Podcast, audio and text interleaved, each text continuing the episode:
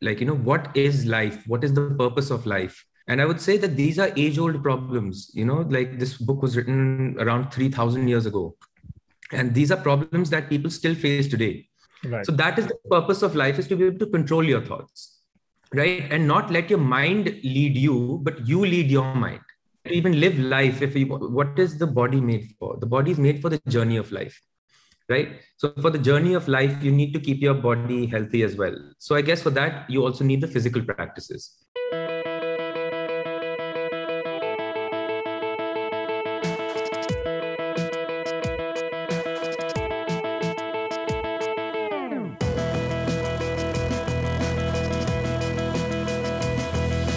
So, hi everyone. Uh, welcome to another episode of Voices in My Head. I know this has been long overdue, but as you know, I wait for a, as long as it takes to meet the right person to have on the podcast. And I feel I finally got a good person for you to learn a lot from and for me to learn a lot from. So, I have uh, Jay Singhania here today. And I'll just introduce Jay before I start digging into him with lots of questions that I have. So Jay grew up in Delhi. He has graduated from Boston University with a bachelor's degree in business. He is the co-founder of Vigyan Yoga, which is primarily what we want to pick his brain on. Vigyan Yoga is an organization that is aimed at spreading spiritual knowledge in the scientific and logical manner through books, classes, and spiritual retreats. Other background of Jay is that he's also worked uh, in financial services like Grant Thornton, He's the head of projects in Ester Industries Limited. And he's played other business roles with his uh, family business. Uh, the more fun stuff is that he likes to play the piano. He performs magic. Maybe we can ask him to do something mm-hmm. which the people watching can uh, see something interesting. Because I personally love magic. I've loved it as a child. And he also scuba dives. And something that I didn't know at all was that he has a private uh, pilot's. You have a pilot's license. Yeah. So Jay, welcome, welcome to the podcast. And thank you for having me. Delighted to to have you here. But the reason you're here is because you've just written a, a book which is called Decoding the Yoga Sutra of Patanjali. And the, yes. the subtitle is it's a beginner's guide to the ultimate truth. Yes. So what you know, everyone wants to know, and especially me, is that how does a nice Marwadi boy like you, who you're expecting to work in the father's office and run that business uh, from a, a prominent Delhi business family, starting to get into this and start teaching people yoga, and then you've written a whole book about it. Yeah. So basically, I guess it is like you know I've come from a business background, and uh, you know I would say it's I've come from a privileged background, and um, so with that you know like people also say like you know you have everything that you want. You've got a business and also why did you get into this? So you know even though i could get whatever i wanted or i could achieve whatever i wanted in that sense i didn't have that sense of satisfaction. And a few years ago you know i kind of slid into depression and i slid into anxiety and you know when that happened it was quite a chronic depression. And you know like my family used to ask you what happened? What is it that you want? So i didn't have an answer to that. Like you know i don't want anything. It just it's a mental state that i'm in and i don't know what to do about it. So i did try therapy. I tried um, group therapy. I had a psychiatrist. I took medication as well and you know even though i was on a like a high dosage of medication i still did not feel happy. So then i got into spirituality. You know there are different um, gurus that i found and i learned the different techniques that they teach. And i used to do those techniques every single day maybe 3 4 hours a day of yoga pranayam. And you know when i used to do that i used to get I used to feel a little bit happy, I would say, at that moment, but my general sense was still low. Right. So I wanted to go deeper into what is it that I'm actually doing? Like, if I'm doing yoga, what's happening to my mind? If I'm doing pranayam, what is happening to my mind? And so in my research, I found the Yoga Sutras. And, you know, when I found the Yoga Sutras, it was such practical knowledge that I got, and it went really deep like you know what is life? What is the purpose of life? It goes into the depth of what is the mind right? And how is the mind created? What are the different types of stresses that you have? And how to remove those stresses? And i would say that these are age old problems you know like this book was written around 3000 years ago. And these are problems that people still face today. So that's um, so when i started learning this i thought that this is great information which i can definitely use for myself but this is information that i would also like to pass on to people so that you know they can use it for themselves as well and help themselves and yeah. when you say you discovered this, I mean, you know, when even me, someone being very interested in wellness, mm. I know about yoga perhaps on a very superficial level. I know what works for me and how mm. some asanas, and uh, but I've never really been interested enough in yoga per se to get into the depth of it. Of course, a lot of my problems I've been able to solve with certain breathing exercises and certain methods that have come out of partly out of yoga, partly out of uh, something that the Tibetan monks do called Tummo, because mm. uh, that's where uh, Wim Hof is this gentleman I follow. He developed the Wim Hof method, which is a combination of you can say pranayam and Tummo breathing and cold exposure.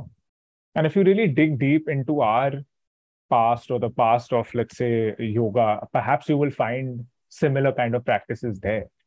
So mm when you say, uh, so I just want to, before we proceed, when you say that you were depressed and anxious, can you at all describe for us what it, what were you exactly feeling? Because so many of us struggle with, you know, that you're feeling out of whack or out of balance, and and there is a difference between feeling unwell physically, because of course yeah. mental issues help do end up creating physical ailments, and you end up physically feeling tired or like you you're unwell.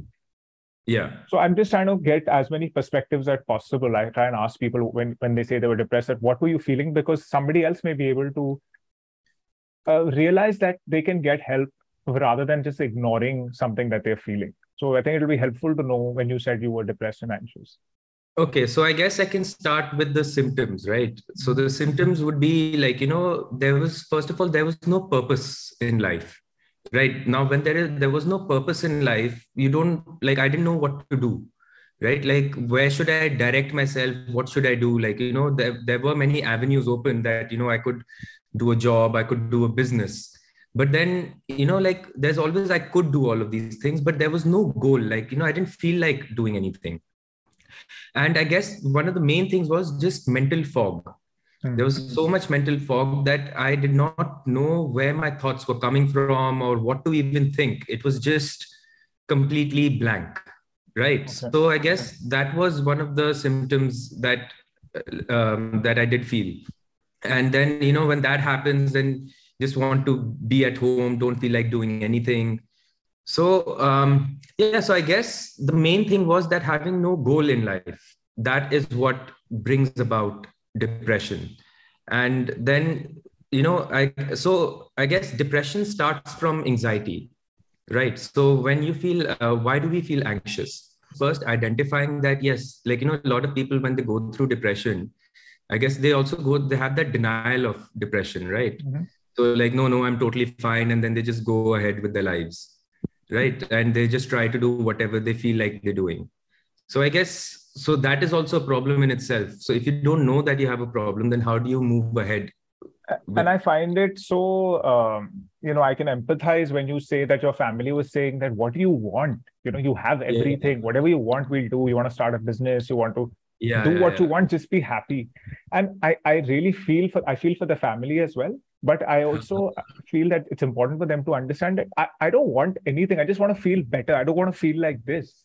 Exactly. So yeah so i just want to feel better. And you know so you know when i found spirituality so that's when i understood that it's not something that i want right? It's just wanting to feel happy right? So i started understanding that everything is actually in the mind right. No matter what because you know if you see even the richest person in the world even they have sorrow even they have problems even they go through stresses. So you know when i thought about that deeper i realized that you know money is not going to do anything. Yes money is important. If i want to live life i still require money. But just collecting money and you know trying to just g- gain um, possessions and you know just doing so many things like that's not going to make that's just going to give me experiences but it's not going to give me mental satisfaction right? So the main thing is that that our mind is overactive and when our mind is overactive that's when we feel bad. So i think the problem that starts that i realize is that we that at least for myself is also that and in general as well that we have a lot of uh, desires right? And we just try to uh, follow all our different desires. And the way life is is that everything cannot be met. All our desire all our desires cannot be met.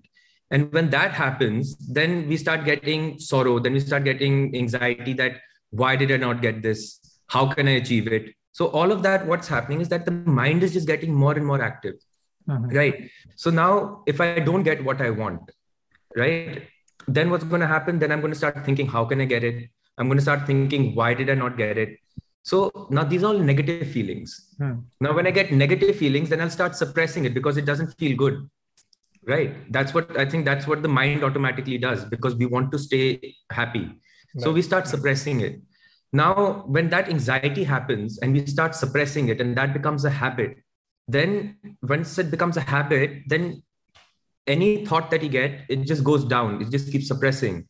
And when that happens, I guess suppression leads to depression. Right. So first it starts with a desire, then not able to get that desire, then suppression, and then depression. So then then you don't understand who you are, then you don't understand where you're supposed to go. And that becomes a habit. Hmm. Yeah. Okay. I think that's a very easy way for people to understand. So I appreciate yeah. that explanation. So let's talk about uh, Vigyan Yoga because the first time I the first time I heard of Vigyan Yoga was from your book. Yeah. So we've all heard of yoga, right? I don't think there's any human being on Correct. the earth today who hasn't heard of yoga. But what is Vigyan Yoga and how is it different from what a common man like me knows yoga to be?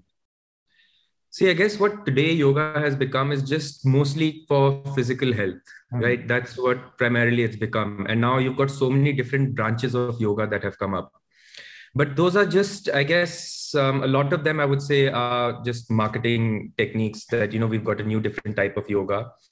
But if you look at yoga in the actual form, yoga is to do with the mind right so like in the yoga sutras i guess yoga sutras is the first book written primarily or exclusively on yoga right. and there the definition of yoga as patanjali says is yogaschit vritti nirodha so where he's defining what yoga is so he's saying that when you stop the thoughts of your mind that is yoga.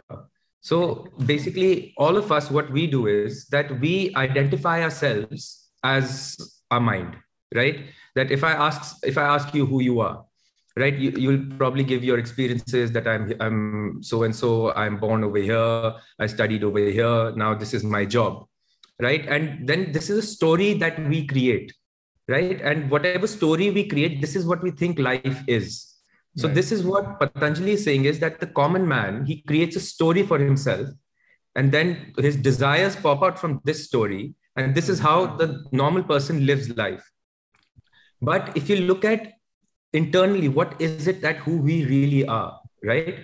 So what patanjali says is that we have our soul or our consciousness right? So like if we get a thought in our mind who's the one who's looking at that thought it's the consciousness that's looking at the thought mm. you can even call it our focus or our, our awareness mm. right so once we remove that story once we remove all these different thoughts that we've created and once you go into that pure consciousness and only that pure consciousness remains that is the state of yoga, right?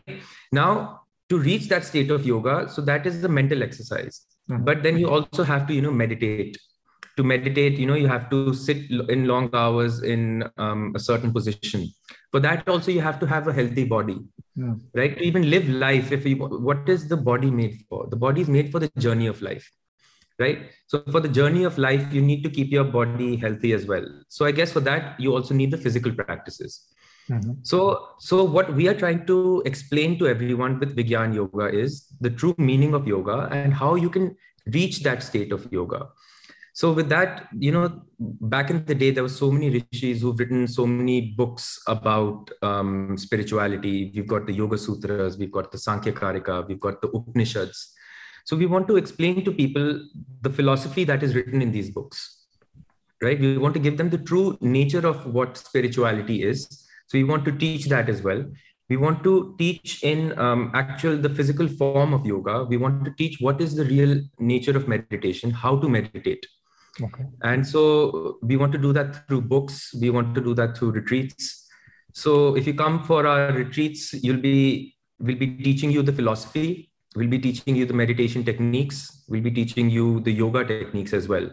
So that once you're done with the retreats you know how to incorporate those in your life every single day. You're stopping your thoughts and that sounds very I, I think for most people including myself i think it's something extremely challenging even to do it for a few seconds forget about doing it for a extended duration and and i can totally appreciate the fact that if you're able to do that for a long duration that yes you have achieved that state of yoga or that oneness or there's so many ways to describe what people uh, call that now, right? Meditation, yeah. mindfulness, or uh, even perhaps being, uh, you know, moving on to a higher frequency, higher level. So many ways that yeah. people say that. But so, how does one do that? How do we make a beginning at all? Especially someone like me who's an overthinker, who's a over planner, who's who's constantly just right. flooding myself with thoughts.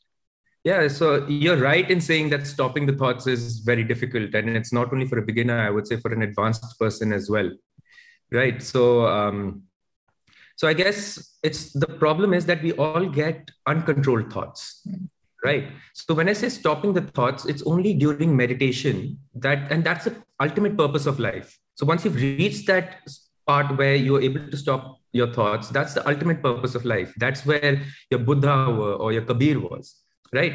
So we are teaching the techniques on how to get there. So what's the purpose of stopping the thoughts, right? So right now we have uncontrolled thoughts. Mm-hmm. And because we have uncontrolled thoughts, we, do, uh, we don't know which direction to go towards, mm-hmm. right? So the point is to be able to control our thoughts. Now, when you stop your thoughts, it's not like you're stopping your thoughts in your everyday life. If I'm talking to you, I right. still I still need thoughts to talk to you if i'm if i'm eating i still need thoughts to be able to eat or to walk somewhere to go somewhere i still need thoughts but the point is that i should be ha- i should have controlled thoughts so when i'm able to stop my thoughts consciously so what am i actually doing i'm increasing my awareness so when i stop my thoughts consciously then in my everyday life i'm going to have controlled thoughts right. so that is the purpose of life is to be able to control your thoughts right and not let your mind lead you but you lead your mind Right. Yes. So that is the, I guess that is the answer to that question.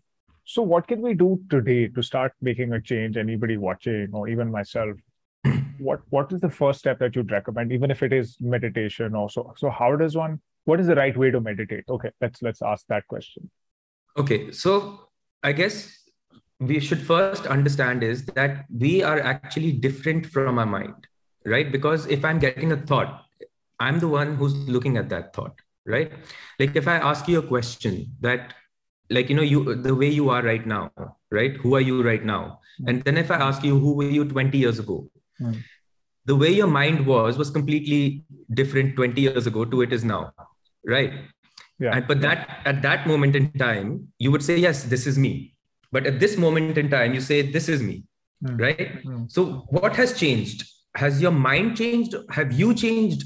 you know well, has your perception you, changed right your perception changed right but you are still you right because now that you look back you can just say okay this was what my mind was then this is what my mind was now right but you see that you are different so you can then basically understand that you are different from your mind mm-hmm. right so now let's look at today today what's happening is that i'm getting so many different types of thoughts if i'm trying to work somewhere right Let, let's say i'm in my office Mm. I'm trying to focus on my work. Then I get a different type of thought. Then I start going in somewhere else, right? Into my thoughts. So I'm never doing exactly what I'm supposed to do because I'm getting all these different thoughts.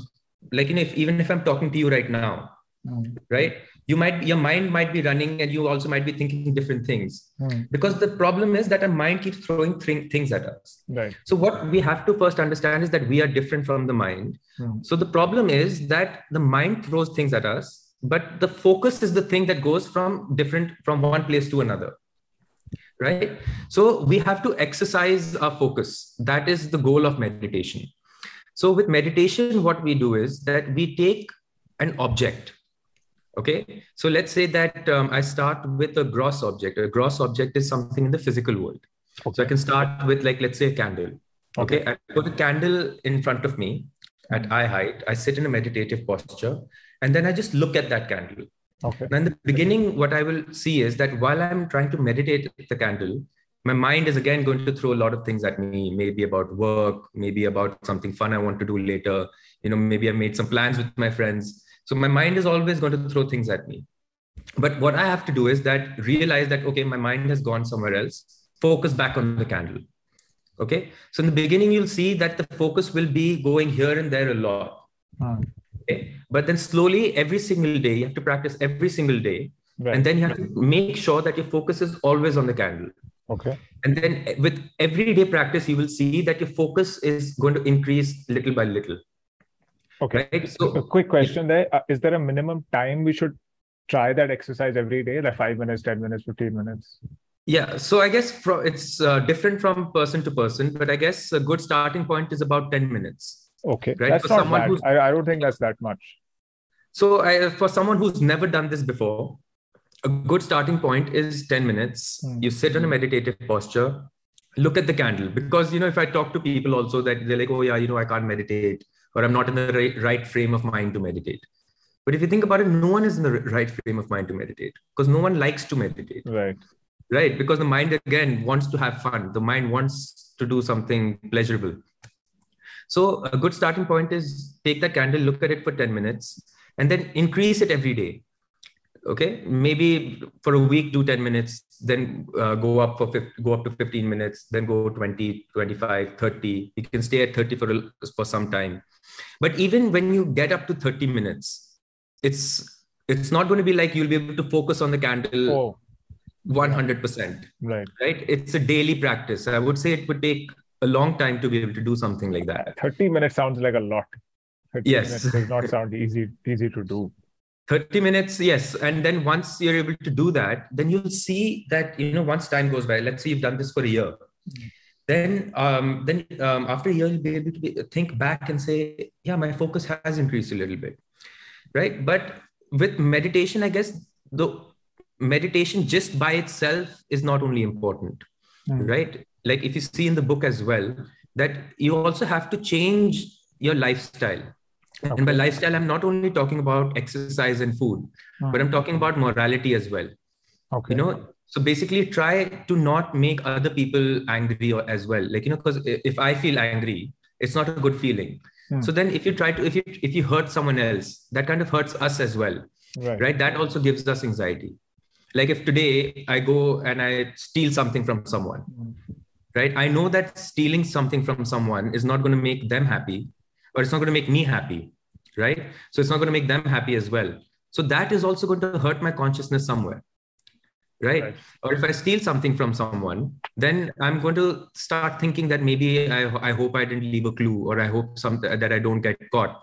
So again, I'm increasing my restlessness. Right. Right. right. right. So then it's also about making those mental changes uh, in life.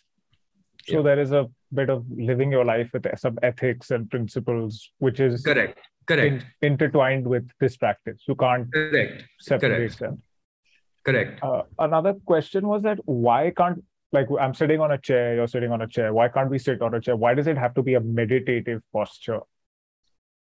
So you know what happens with a chair is that if I'm sitting on a chair like this, right? Mm-hmm. I've got. I've got a base over here, mm-hmm. right? Yeah. So I'm not consciously sitting straight. Yeah, your spine is not straight. The spine is not consciously yeah. straight. So I guess to be able to uh, meditate, your spine has to be straight.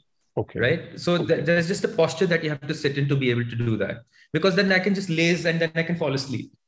Right. And and um that's why people, if they say uh, someone has asked me, can I lie down and meditate? Hmm. I was like, yes, that's called sleeping. It's hmm. not meditating. because you know now you have a lot of these guided meditation apps and uh, stuff like that, which says you can lie down or sit and not necessarily sit in the what we traditionally believe to be the meditative posture with cross leg on a hard surface with a straight back you know right so i would say you know like with guided meditation i think it's a good starting point if you like hmm. but it's or i would say it's a good band-aid as well okay. right it's not because at after the meditation one might feel better mm. right but if you're trying to get into your mind then the guided meditation is not going to help much right it's it's i would say it's only a good starting point to cure the symptoms mm. but if you want to cure the mind you know permanently Hmm. then you have to understand your own mind. But with guided meditation, there's only a certain limit that you can get to. Okay. Okay. Okay. But it's a, at least you're saying that's better than not meditating. Is start. That is definitely better than not meditating. It's it's uh, it's a very good starting point. Okay. But I'm talking about like you know with Vigyan Yoga, what the, what our goal is to be able to understand the mind so that one is free from restlessness, one is free from sorrow permanently. Okay. Okay. And you really think that or you know that that's possible it's possible for us to reach a state in which yes totally if one has to yes if one has the will to do that then it is definitely possible. But again i'm not saying that this is the goal of every person. I'm not saying that every person wants to reach that goal of liberation mm-hmm. right? But these techniques will definitely help. Even if i want to achieve something in my business let's say or let's say i'm a sportsman and i want to be number one in my sport right. you know or I'm, I'm, a musician i want to be able to play the best piece in the world right? Mm-hmm. for that also focus is necessary. Calmness is necessary so again you can use these techniques to help yourself to do that. Okay understood. Yeah. I, I, guess this is a good time to come to since it's also it's you know on your cover is a beginner's guide to the ultimate truth. So what is yes. the ultimate truth? See the the what's the goal of spirituality? The goal of spirituality is to understand the truth of life. Hmm. what is this world? What am i? Who am i? What is my purpose right. And um, like i had explained earlier that you know that we have created a story for ourselves right? Mm-hmm. that whatever like let's say that in my life whatever i've experienced that is what is there in my mind. Mm. okay. Now with that i've already created a story and i'm living my life with that story. Right. now as long as i have that story in my mind i'm not able to see what life is in reality. Okay. So we are basically why is it an ultimate guide to, to the truth? Because it is explaining to you what is the mind. How is the mind created? What are our thoughts? What are the different types of thoughts? So it is first important to understand what are these thoughts that i'm having right in, in order to remove them. And once i'm i remove that story once i remove that thought then i'm able to see reality as it is so that is the goal of spirit, spirituality so that i can see reality so i can see what the truth is. Understood. And would you also say the what we call nirvana or this word is really thrown around? This yes. has been a word which has been i guess popular for thousands of years. This is a yes, word yes. that has retained its uh, uh, you know use in the, the modern lingo as well. Yeah. So what is nirvana so um, the state of yoga that i'd explained earlier that is the same thing as nirvana some people call it moksha there's also a word kaivalya so all of these states are the same as the state of yoga. One, when you go into a complete state of thoughtlessness. Right. Right. Another way of explaining it is that, um, like how Patanjali explains it. So you've got your Purush and you've got Prakriti. So Purush is the consciousness, the soul, right? Prakriti is everything apart from the soul. So everything in this in in the world is prakriti. Like this um, your table chair the world the earth all of that is prakriti. Right. the body is prakriti. The mind is also prakriti. Prakriti in its very general sense also means atom okay. right right? So the smallest unit of matter is prakriti okay so that's what uh, prakriti is now when i separate purush and prakriti then that is the state of yoga. In a normal state, when, when a state full of desires, I would say, Purush is entangled with Prakriti. Mm-hmm. Okay. And that entanglement is what keeps us. Um, so, um, Yoga Sutras talks about the uh, process of rebirth as well. Okay. Okay. So, what's basically keeping us in this world? It is our desires that is keeping us in this world. It is our desires that is entangling us with Prakriti. And once we remove these desires, so then we have completely removed ourselves from Prakriti, and that is the state of nirvana. Right. That's when there is no rebirth. So when we, at least in the Hindus, they believe that once you've ended that uh, 84, 100,000. What is that? It's called Chorasi Lakh Yunia. Uh, I guess those are also a lot of stories, but uh, according to yoga philosophy, um, basically, Purush by itself and Prakriti by itself, they are eternal. Okay. okay, but anything that Prakriti is made out of is temporary. Anything in this world that you see is temporary. Right. right. So Purush and Prakriti have been eternal. So they've been going on since ever. Hmm. Okay. So we have been taking life again and again since the beginning of time, if there is. Hmm. Okay. Um, I won't go into the detail of how did life start or when did life start because that is a question that is very difficult to answer. Mm. But the point is that we are in this world right now. Yeah. Right. And the, and we are in this world and we are going through sorrow. And if we don't do anything about it, this cycle will continue so there's a lot in this about so someone who reads your book and who starts following your work and uh, you know starts uh, kind of delving deeper into Vigyan yoga hmm. is going to get a lot of uh, ways to deal and improve themselves and their mental health. Now is there equal importance on the physical health aspect? Because i know that in my mind they're intertwined but i'm saying in terms of physical like you know we've got one kind of i would call it a biohack in my world of doing this meditation with the candle I think yeah. it's a very easy way, and I'm going to try starting that myself. Start incorporating something like that in my life in my mm-hmm. time. Uh, but what about some actual physical practices or some sort of physical exercises uh, which you found useful for yourself? So I follow a form of yoga called the uh, Hatha yoga. Hmm. Right. So I guess uh, the whole point is to keep the body fit uh, for life and to uh, be able to sit longer in meditation. Okay. Right. If the body is stiff, it kind of shows that your mind is also stiff. Right. Right. So once you have um, basically the point is to make your body strong and flexible. Mm-hmm. So if you follow some form of Hatha yoga, so um, uh, you can do um, Surya Namaskar every day. Right. So the way I'll tell you about my yogic practices, I do Surya Namaskar every day right? With surya namaskar it's good for flexibility and it's good for strength as well right right, right. then after yeah, surya it's, namaskar, it's a good workout. It's, it's tired yes it is a whole workout in itself. Now surya namaskar if you see it's always forward bending and backward bending yeah. exercise as well. So after surya namaskar it's also good to do some side bending. So okay. there's uh, an asana called trikonasana where right. you know you use um, you spread your legs apart. Right. You keep your hands like like this and then bend sideways and try to touch your toes. touch toes. your toes. okay. Okay. Right?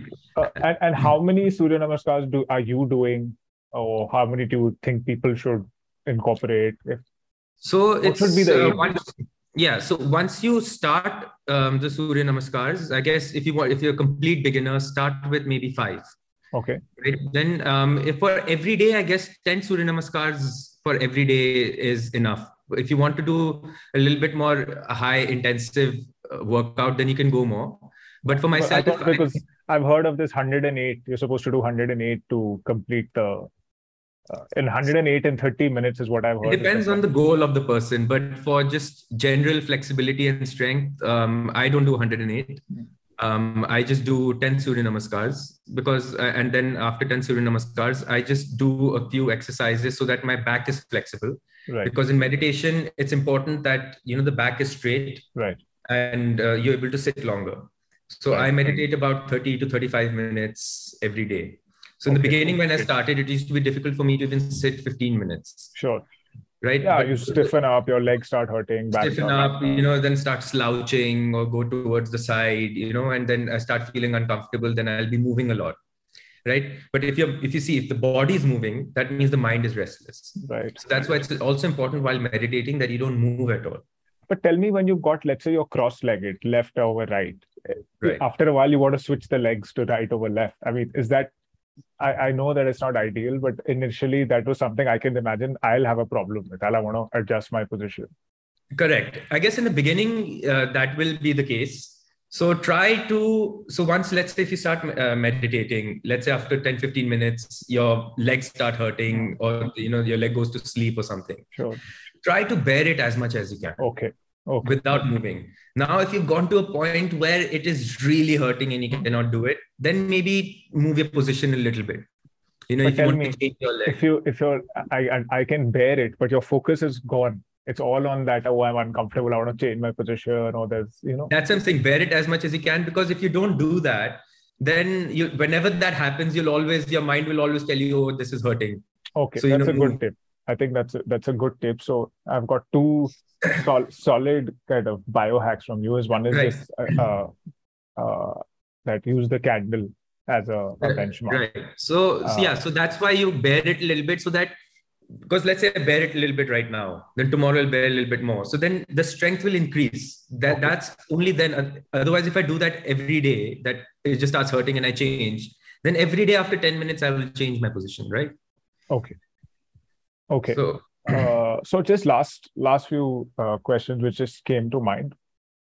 Does the Yoga Sutra kind of are they like major do's and don'ts? Because I know one is ethics, but we know that something let's say like an alcohol or a plant medicine or some people now uh, you know marijuana is a plant i mean mm. it's not uh, so taboo in my mind versus a lot of other hard drugs that people do mm. uh, and we know that alcohol in some form or some form of hallucinogens mushrooms plants were consumed and have been consumed for thousands of years. In fact, now there are some theories emerging that the reason we became uh, from apes, we developed into human beings was because we consumed some psychedelic substances often enough to realize there's more to the world. And so that's, of course, a debatable theory. But we, there is no debate on the fact that we have been consuming these substances for a long time. It, it, what, how, do, how does Vigyan Yoga look at these substances or um, uh, things? So I would say, you know, all these substances, whether it be alcohol or anything, I would say they are just kind of a shortcut into happiness, right? So what happens when we want to consume alcohol? What's actually happening in the mind, right? I've consumed alcohol in the big like before, right? Now I've liked that uh, the taste or the feeling that I get after alcohol because my mind is restless when I consume alcohol, then my mind stops becoming restless, at least at that moment. Right. So it's a sense of happiness that I have created. Now, because I've already felt that sense of happiness with alcohol, I want to go again. So what's happening now in my mind? Let's say I've not had alcohol in a day or two days. Then my mind starts throwing a thought at me that I feel like having alcohol because I like the feeling of alcohol. So that is also in a state of restlessness, right? That because the mind is telling me that I like alcohol, so let me get alcohol. So then again, I have alcohol. So then I drink it, then I feel good. Then again, a, few, a week passes. Then again, my mind starts running that I like alcohol. I, I, want to consume alcohol. So that's what we're just basically doing is again, we're going a little bit deeper into that state of restlessness, I would say. Okay.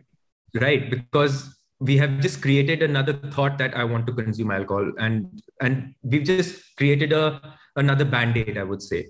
Okay. But that's not really helping the mind in general. And you feel that the state that you're trying to achieve by, let's say, drinking alcohol or consuming some other substance, you can actually achieve that state naturally through yeah, using. So once you've achieved that state naturally, because what are we trying to do with these substances? We're trying to calm the mind. Mm. But if I can calm the mind naturally, then I don't need substances. Right. Right. Right. I'll explain how the mind is created. Okay. Okay. So we so we've got our five senses, right? So we've got our five senses, and uh, they interact with the world. Okay. Now, once they interact with the world, uh, we create a thought of either good or bad. There's always a duality. We always look at things as either good or bad. Now, if we consume something and we like it, then an attraction, a, a memory of attraction is made. And if something we don't like, a memory of aversion is made. Now, if there's a memory of attraction, thoughts about those things come. Like again, like you spoke about alcohol, that I've consumed alcohol. I like the feeling that I got after alcohol, right? So memory is created. Now, once that memory is created, a thought will come that I want to do this again. Mm-hmm.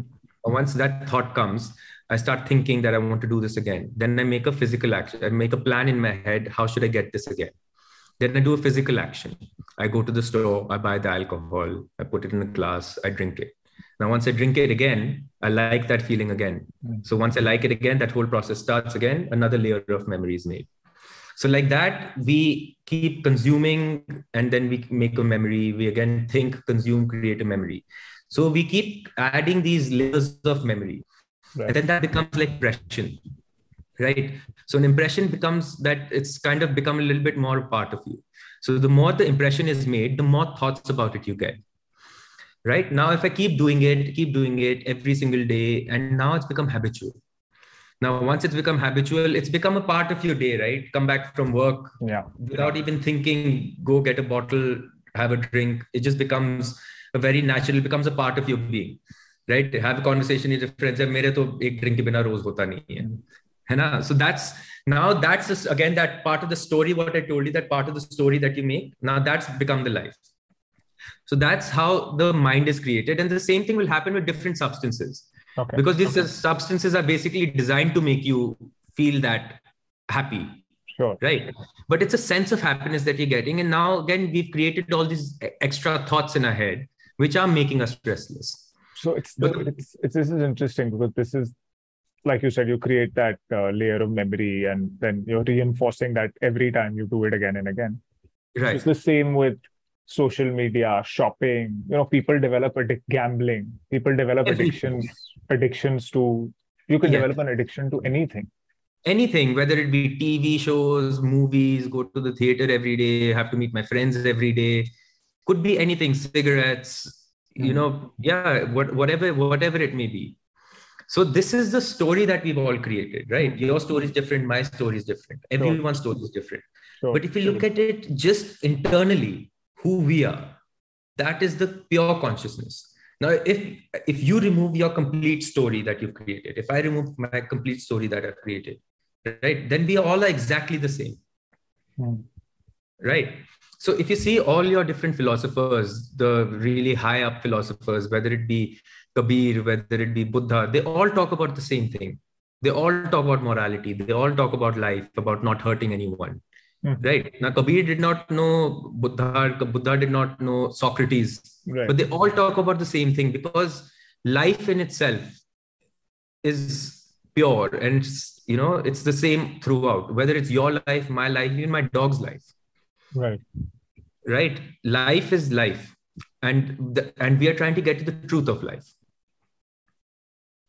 Fascinating. No, I, I think people are going to find uh, your book fascinating and they're going to definitely want to follow more of your work. So, mm-hmm. before I conclude, w- what's next for you and what's next for Vigyan Yoga? What What's the plan now? You've got this book out. Uh, immediately, are there any next steps for you? So, our next step so, we are uh, working on our next book now, which is called Sankhya Karika. So, okay. Sankhya Karika is a sister philosophy of the Yoga Sutras. Right. So Sankhya and Yoga used to be one philosophy before the Yoga Sutras were written. Okay. So Patanjali wrote the Yoga Sutras, and there's another philosopher. His name is um, Ishwar Krishna, who wrote the Sankhya Karika. That's when they split off into two. Right. So Sank- yoga discusses into the practical um, angle of reaching the state of yoga, mm-hmm. and Sankhya Karika discusses the theory. It so basically, if you go into the mind, the intellect, the ego, the thoughts, it defines what are all of these. It gives right. the definition of the soul. It gives the definition of the mind. So if you ha- if you read the sankhya karika and yoga sutras i would say that that that in itself you would understand spirituality completely in its whole. So would you say that this is a sequel to your first book in a way? Um, it could be um, i would say kind of like a prequel as well because okay. you know you would understand the concepts right, right much deeper and then you go into the practical angle Okay, perfect. And right. tell us uh, where, so where, where can people follow your work and buy your book and learn more about Vigyan Yoga? So currently our book is available on Amazon uh, in India. So in India, you can buy it on Amazon. Very soon it'll be available on Amazon in the US, Canada, and Mexico as well. Okay, excellent. Right, um, and soon we'll, uh, books will also be available in bookstores in Om Bookstore as well. Okay, and and uh, Vigyan Yoga has a website which people can go and maybe sign up for some. Uh, you know, you have those sessions, yeah. spiritual retreats. How does one sign up for those? So we have a website, vigyanyoga.com, and okay. there we'll be starting classes very soon. So over there, uh, you can learn your. We have a general classes for um, your everyday classes, which is yoga and meditation classes then you can also do a yoga teachers training course. So if okay. you want to go deeper into what yoga is, even if you don't want to become a teacher, right? If you want to get that um, knowledge in deep about what yoga is, then you can go to, go um, learn the yoga teachers training course. Okay. We'll also be teaching philosophy, so we'll be having the Yoga Sutras course as well, and soon we'll be starting the uh, Sankhya Karika classes as well. And this is all going to be like online e-learning kind of platform. Yes, this is um this is all, online. And um, then once our next retreat is planned, we'll be giving that information on vigyanyoga.com as well. So then people can go on a website and sign up for the retreats. Sorry, a long-term plan is also opening an ashram. Oh, excellent. Yes, so we will be opening an ashram where uh, we'll be teaching people where people can come and stay and um, basically get this knowledge and incorporate it in their lives as well. No uh, i think what you're doing is amazing. Congratulations on on the book and this venture. And i have got to you know learn so much and i'll just reiterate uh the you know two immediate things that people can start uh, one is start doing that candlelight meditation which is focusing on a candle and uh, the second is just start trying to make your body more flexible by doing a few Surya Namaskars every day. And mm-hmm. just do with dedication, even those two things done and expanded over time can yeah. help you achieve a, a, a pretty robust state of health mentally and, and physically. And that's what we all want. I think one of the purposes was for you also, as when since you suffered from depression and anxiety yourself, but you've been able to come out of that using these techniques that's the mission for even someone like myself yes. and you is we want to share more of this information so once yes. again i you know recommend everybody uh, to read your book i'm going to put up all the links so that people can easily access your book and uh, find it on amazon so thank you so much uh, jay this has you. you. know been a, in a delight to to learn from you and thank you all for tuning into voices in my head and we'll be back with uh, more interesting people that we can learn from and uh, get our wellness in order. So, all the best. Take care. Voices in My Head is created and hosted by Yami Radhar. This podcast is for information purposes only. Statements and views expressed on this podcast are not medical advice. We disclaim responsibility for any adverse effects that may arise from any information contained herein. Opinions of guests are their own, and this podcast does not endorse or accept responsibility for statements made by guests. This podcast does not make any representations or warranties about guests' qualifications or credibility. If you think you have a medical problem, consult a licensed physician.